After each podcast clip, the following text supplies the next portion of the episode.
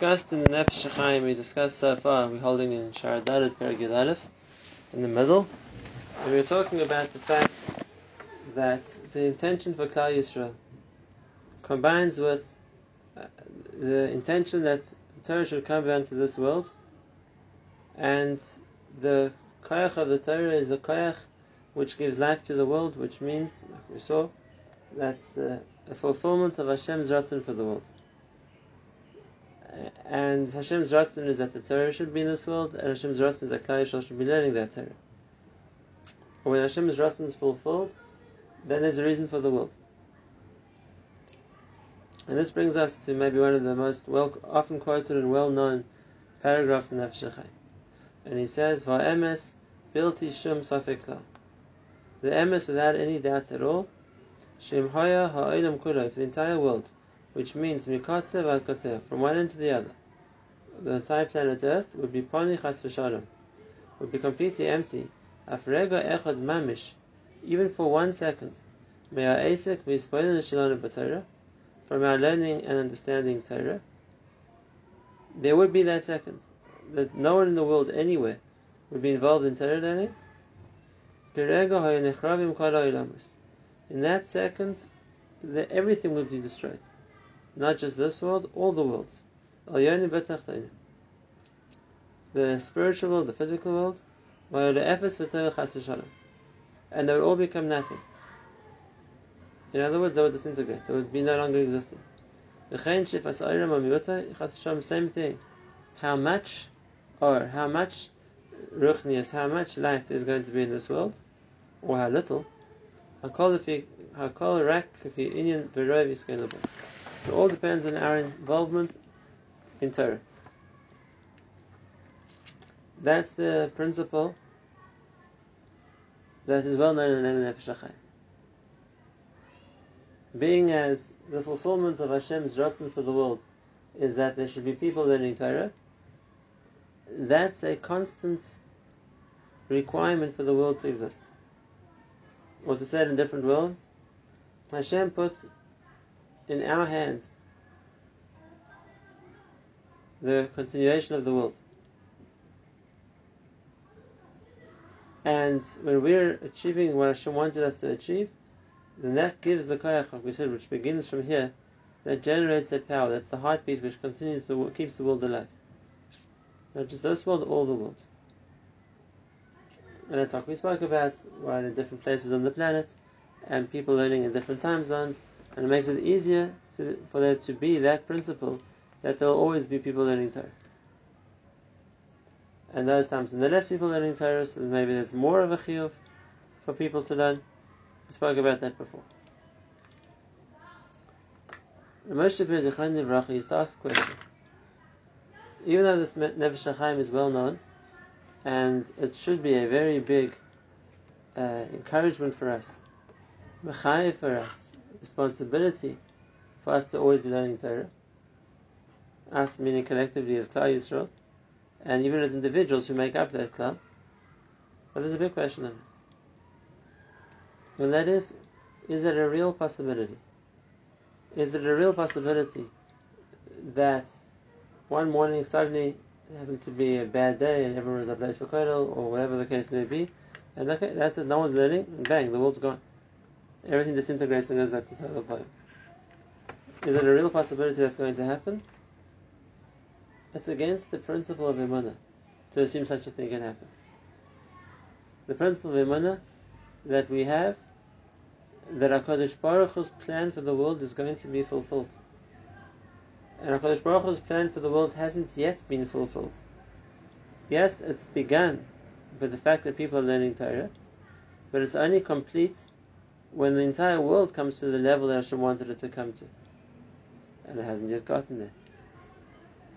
And to say, therefore, midway on the journey, the world will just disappear and won't exist anymore and will never have achieved what Hashem wanted the world to achieve, means chas v'shalom as if Hashem's plan is going to remain unfulfilled. Means chas v'shalom in some way that this world was a failure.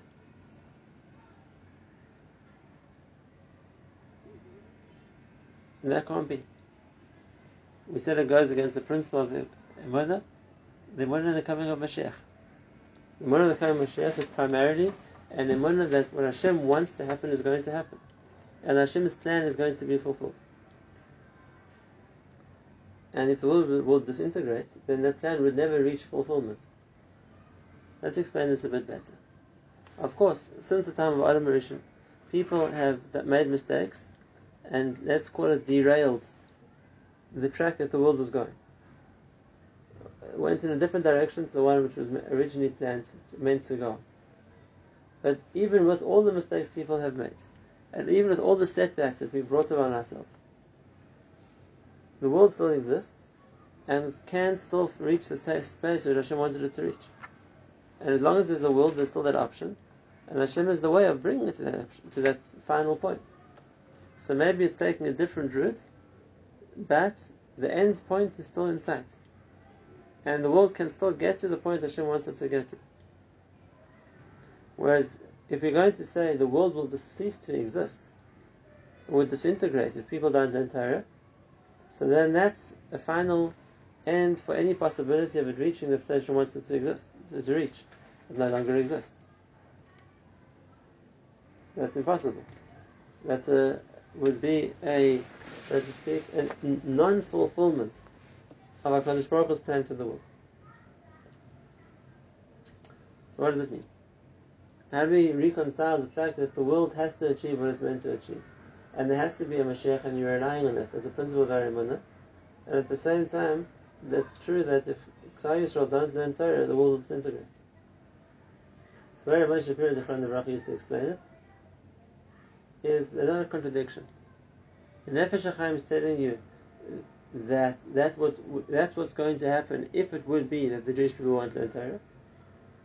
But do we have to worry that that will actually might happen one day? No.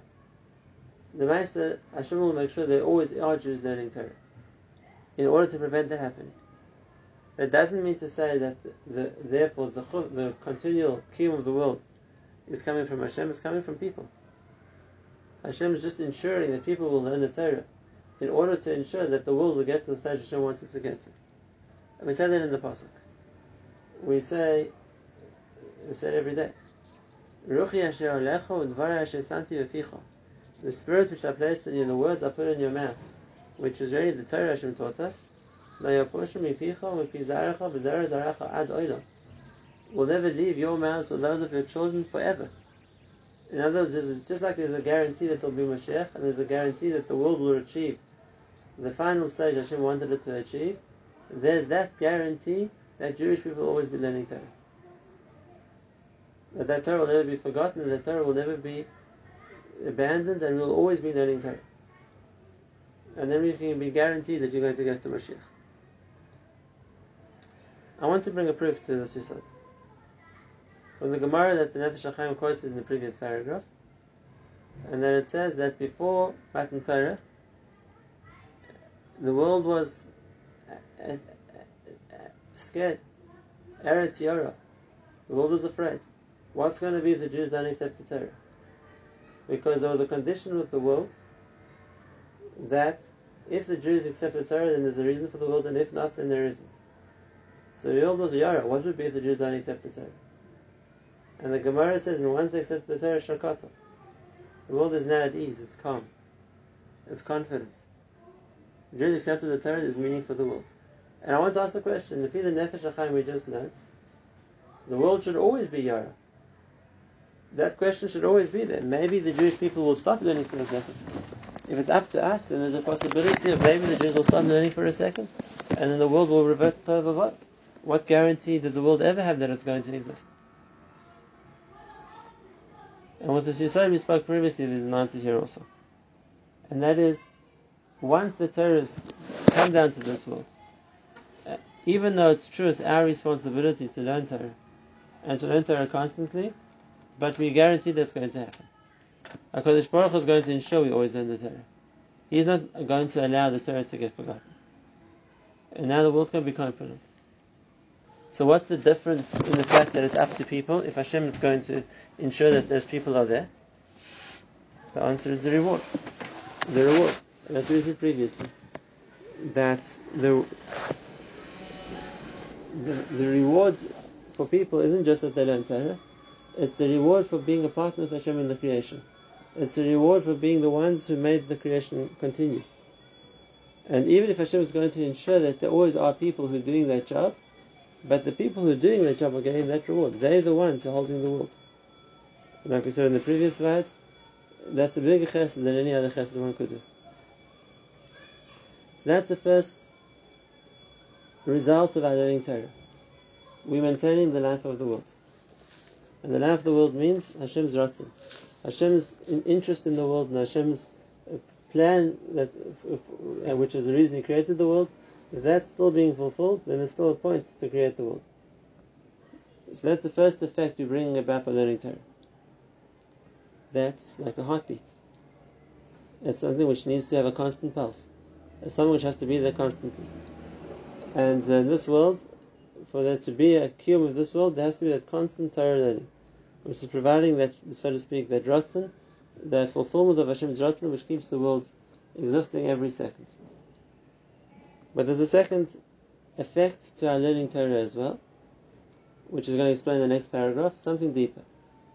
Let's try and understand together. And he says, The oilam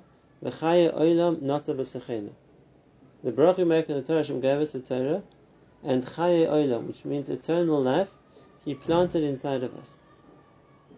It's like a tree. You plant a tree to create more fruit. You don't plant a to create one a tree which is going to produce one seed. You plant a tree to create many fruit.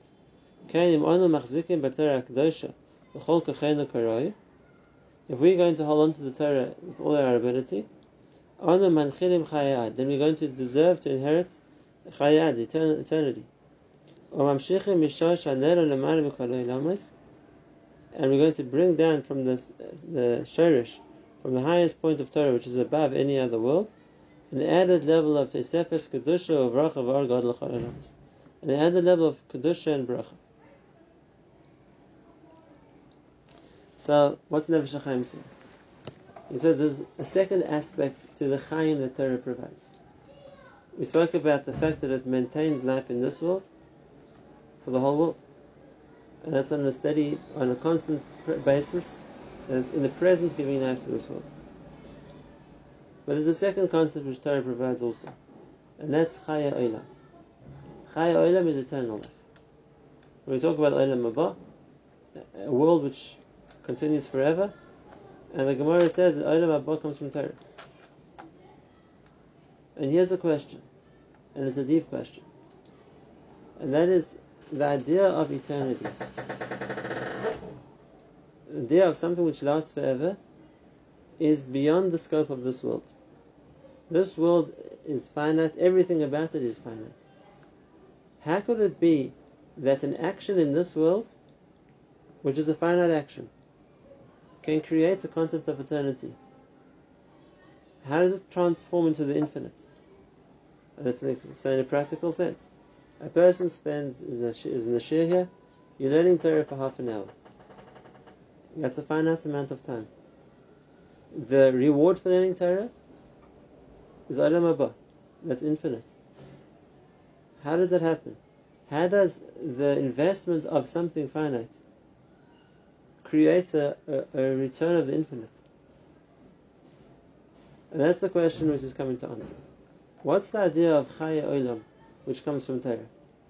We can understand that a person can be rewarded like for like.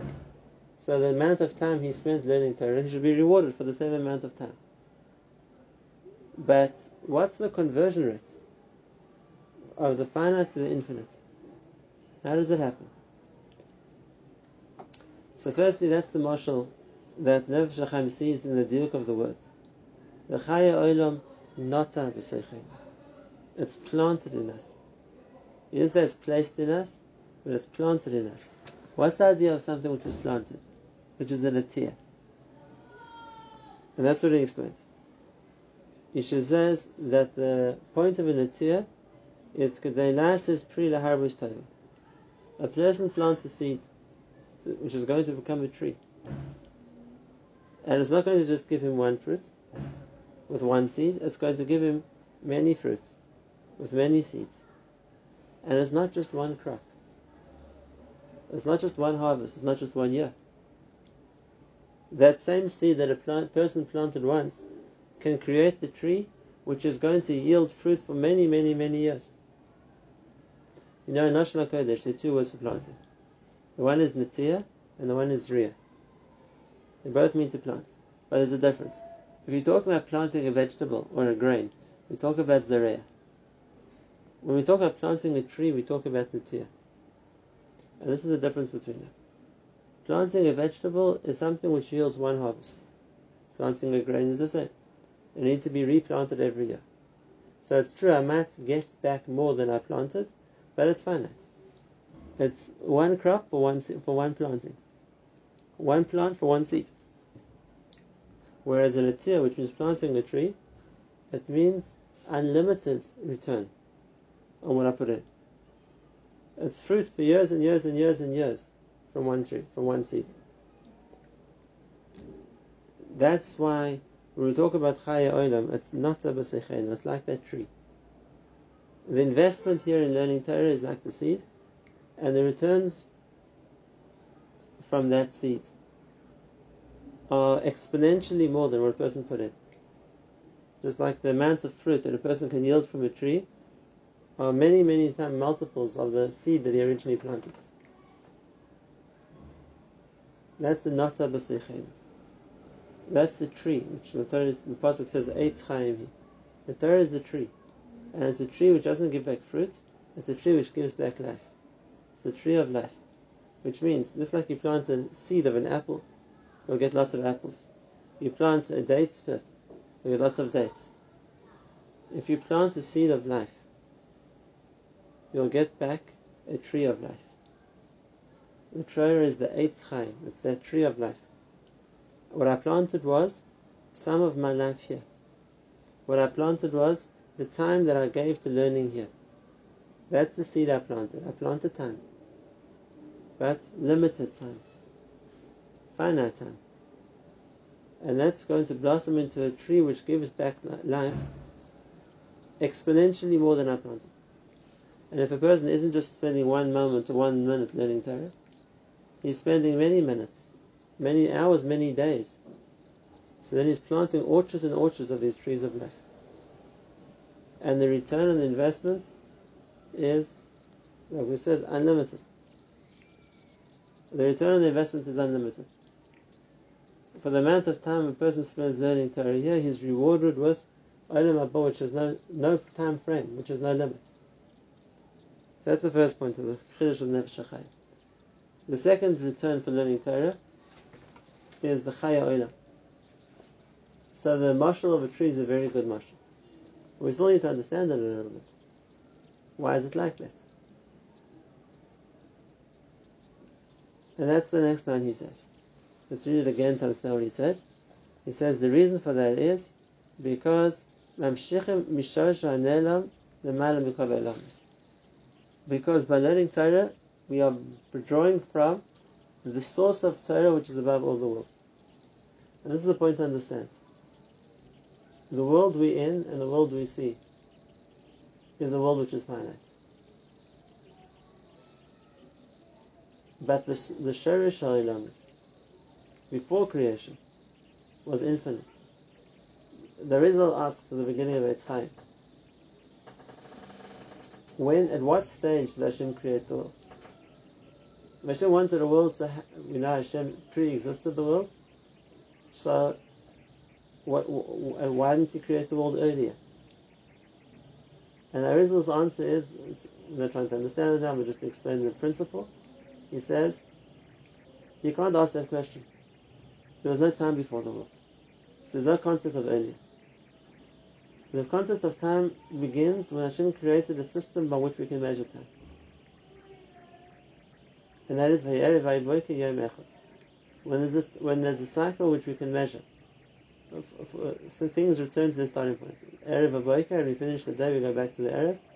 So now we've seen a cycle. We can count. That's one cycle. And it happens the second time, we can count the second cycle. And the third, and now we have a way to measure time. Whereas if everything is a continuum and there's no cycle we can measure things by, then there's no such concept as time. That's why time began in a physical sense. Anything above that is above time. The shorish of the Torah, which means the shorish of Hashem's ratzon, the shorish of Hashem's chachma, is something above time. And when a person connects to fulfilling Hashem's ratzon, when a person connects to understanding Hashem's chachma, those are both infinite concepts. They're not time based. In this world, yes, like we said, things will work by time. But in the in the level of the Shorosh HaNelam on its highest level, they pre-existed time. And by learning Torah, a person connects to Chachma of Hashem, which is as timeless as Hashem. A person, by doing what Hashem wants him to do, by learning Torah, connects to the Ratzon of Hashem, which is as timeless as Hashem. And that's how, by, even though the way we do it is by utilizing the physical world, or the physical time we have here to learn Torah, the concept which we're connecting to by doing that is connecting to an infinite concept. And the result is going to be the connection to that infinite. The result is going to be that the, the, the that uh, the the reward, if you want to call it that, or the outcome, is something which isn't time based. Hashem's ratzon is something which lasts forever. And when a person is fulfilled Hashem's ratzon, then in that way, he deserves to last forever too. That's how the Torah helps the person transcend. We mentioned this every year in Shavuos, but it's important to talk about now also. Before Hashem will explain, when Hashem told the Jewish people by Kabbalah Torah, He told them, if you makabel the Torah mutar, ve'im lav sham take for That's where you're going to get buried. And what did He shout to them? Kafalem har He held the mountain above them, a gigas is a barrel. And the Mephoshim already wondered. If the idea was, I'm going to crush you under Har Sinai, then the example would have been, you hold it above them like a stone which if you lower it and somebody will crush it. And you should have said, here will be where you get buried. A gigas, a barrel, if you lower a barrel over somebody, so he's now maybe trapped in the barrel, but there's not nothing's going to happen to him. And what's the notion of sham take for us that? There, not here. There you'll get buried. And there are many explanations given, but the one which applies we just said is uh, Hashem was telling the Jewish people is if you're going to accept the Torah, then you have a way to transcend the physical world. You have a way to connect to something which is infinite, which is Hashem's Ratzon. And if you don't want to accept the Torah, I'm not going to punish you right now. But you should know that you're going to get trapped, like inside a barrel. You're going to get trapped in the physical world.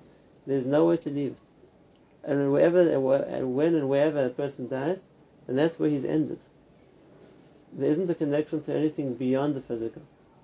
Life is limited by the physical experience of here, and there's no continuation. It's only the Torah which creates that ability to to connect to something which is beyond the physical, and then continue to live in in, in that eternal dimension. That's the Nata That's the Chaya Olam, the life which is eternal life, which a person can connect to by doing a finite action. It's the highest yield in the world. The time a person invests here, like I said, the time a person plants here, creates trees of time, trees of life, which give back uh, an eternal yield. That's the second mile of learning Torah, and coming from that same place. Torah means life, because life is Hashem's ratzon to make things exist, and when the Hashem's Ratzon is being fulfilled, then that brings down that that existence, which is what both the world generally and the person specifically, they both need. And then he brings a pasuk in Mishlei. The pasuk says, "Mikol Mishmar." More than anything you guard, Bech, guard your heart. Why? Because the source of life is in the heart. And that the Midrash says, how should a person guard his heart? Don't leave divrei Torah. Why? is from the divrei Torah. Now, that the heart is the source of life, and therefore guard your heart, you don't have a heart attack. Maybe in a physical sense that's true. But the way that the Midrash explains it is guard your heart from leaving Divrei Torah. Kimimenu from the Torah is the source of life. And if a person wants to connect to that source of life, make sure not that your heart shouldn't stray from the Torah. Because when you connect to the Torah, you connect to life as well. That's the second big mila of learning Torah. There's a third, that's the next paragraph. We only have time today to introduce the topic. We'll talk about it more by the next year. Let's at least read inside of what Shachayim has to say. V'gam livnes haneirasis. Those things which are destroyed, to rebuild them, but to kunim g'dolim. In ways which can fix them, which is lakasher, to connect, or liyachet, to unify, or lahashlim, to complete, or the higher world with the lower world. And when that happens. And all the worlds will be equal, will be shined together. Like it says in Parak Chelek, Amar Rabbi Lazar, Kala Isaac B'Torah Lishma, the evidence Torah properly, Kila Isaac Shalom, V'famalya Shalmana, V'famalya Shalmata. It's like he made peace between the upper world and the lower world. Shneimar Oy Yechazik V'Ma'uzi, one who holds on to Ma'uzi, my strength, the Torah is called Ois, Yas Shalom He makes peace for me. And the second point it says, Rav Omar, Kiinu Bala Panterin Shalmana, Panterin Shalmata. It's like he built the upper palace and the lower palace. And here also he brings the pasuk, Shenemar v'asim dvarim b'fich. Hashem says, I put my words in your mouth. The entire Shemayim v'lisadaris. To firm the, firm the earth, to spread out the heavens. What's this time referring to? What, what's broken that a person has to fix? What's the way that a person combines the upper world and the lower world? What's he attacking by learning Torah? There's something spiritual and something deep here that the Nefesh HaChaim is alluding to. And uh, he doesn't spell out clearly, but he wants us to understand. So let's give a little bit of a background, at least at a simple level, to the principle he's talking about. We'll begin the topic in this year, Be'ez Hashem, we'll revisit it in the next year as well.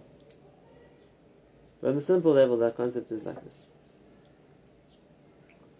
We know Hashem has a spiritual world and a physical world. Hashem had a reason to create the physical world. That's the place where a person is going to be able to achieve. That's the place where a person is going to be able to choose. And that's what he's going to get rewarded for. But we know for that physical world to happen, it can't be completely physical. It would be a dead world. Why? because life is not a physical thing. There may be physical systems which support life in a person. If his heart needs to beat, blood needs to travel, he needs to be able to eat and to breathe, whatever else is necessary for the physical systems which work in a person when he's alive. But life itself is a spiritual thing. And the proof of that is they can examine with all the magnifying glasses or microscopes that they want, they'll never find life it's a force, it's an energy. And inside in our words, it's something spiritual which HaKadosh Baruch Hu sends down to this world. You know, the person has a body and he has a neshama. And the neshama is a spiritual thing, but it has to come down here in order, in order for the body to be able to operate. So yes, it's true that there has to be a spiritual element in this world, or else this world wouldn't be alive. Life is spiritual. But the problem is, and Chazal give this mashal, it may be necessary for the neshama to come down into this world. But the neshama is not happy in this world. It's not its natural habitat. It's not a place where it feels fulfilled. The Mishnah tells us later in Avos, Al You're living by, you're forced to live because the person's neshama doesn't want to be here. It doesn't belong here. It doesn't fit in. It's in a inhospitable and territory. And Hashem is to force it to remain in this world. It's necessary because people wouldn't live otherwise. But it creates a rift. There's something not shining when the Neshama is in this world. It's in a place where it doesn't belong. And the Chazal give a mashal to a princess who, for whatever reason, was sent to live in a primitive rural village. And her whole being despised the village. It didn't have the comfort and didn't have the cleanliness and it didn't have the luxury and it didn't have the, the, the whole lifestyle she was used to in the palace. So yes, there may be a reason she's there, but it's an unhappy existence for her. It's not the place she belongs. With the neshama which comes down to this world. Doesn't feel comfortable in this world. It doesn't enjoy this world. It doesn't connect to this world. It's like a prisoner in a foreign territory. There's a lack of shalom. And here's the Chiddush. We're just in the beginning of it. Let's see this point at least first. By learning Torah, for the person who learns Torah, and obviously a person who learns Torah like he's meant to learn Torah, it says Lishma, he makes himself into a place where the neshama is happy to be. He makes himself an, an, within himself an environment where the neshama is comfortable. It becomes a spiritual place where the neshama is happy to be as well. The koyach of the Torah is also a spiritual force which was sent down to this world. And by using the Torah, a person can make so to speak, within himself an island of Shemaim, a place which is a spiritual place. And when that happens, then the neshama is at home too.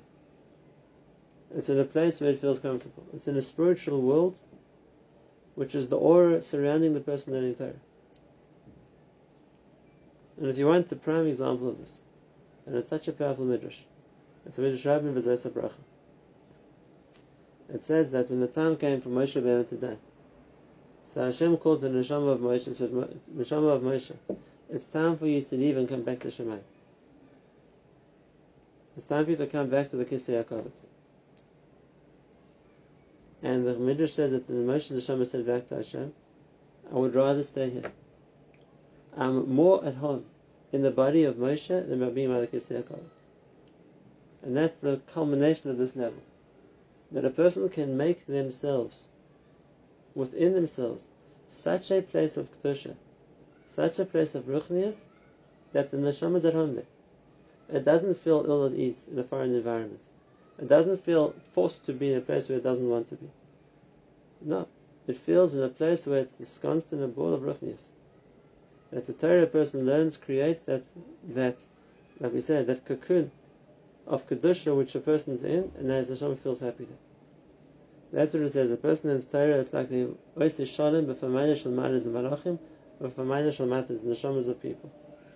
Oz yichazik b'ma'uzi, a person who holds on to the the, the eyes, the strength which is the Torah, yasi shalom, he creates a place of shalom, and that place of shalom is within the person himself.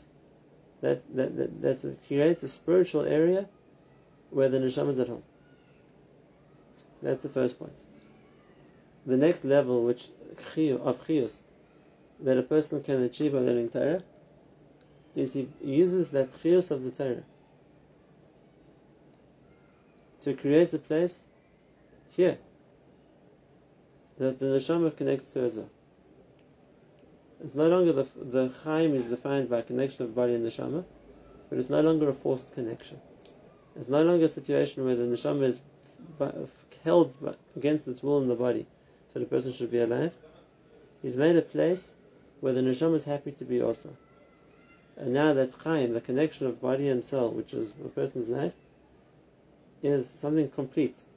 It's something which connects. It's not something which one's repelled by the other and has to be forced to be to, to be held together. That's the shalom that a person can create by learning Torah, because he makes a place of ruchnias where the neshama is also happy to be. That's the first part. By the Shem next we'll see in more depth and detail what the Nefesh is referring to, but at least that's a big principle already. And that is that there's the ability to use the Torah to create an area of spirituality where a person is more alive. Because it's something his neshama connects to and wants to be a part of well.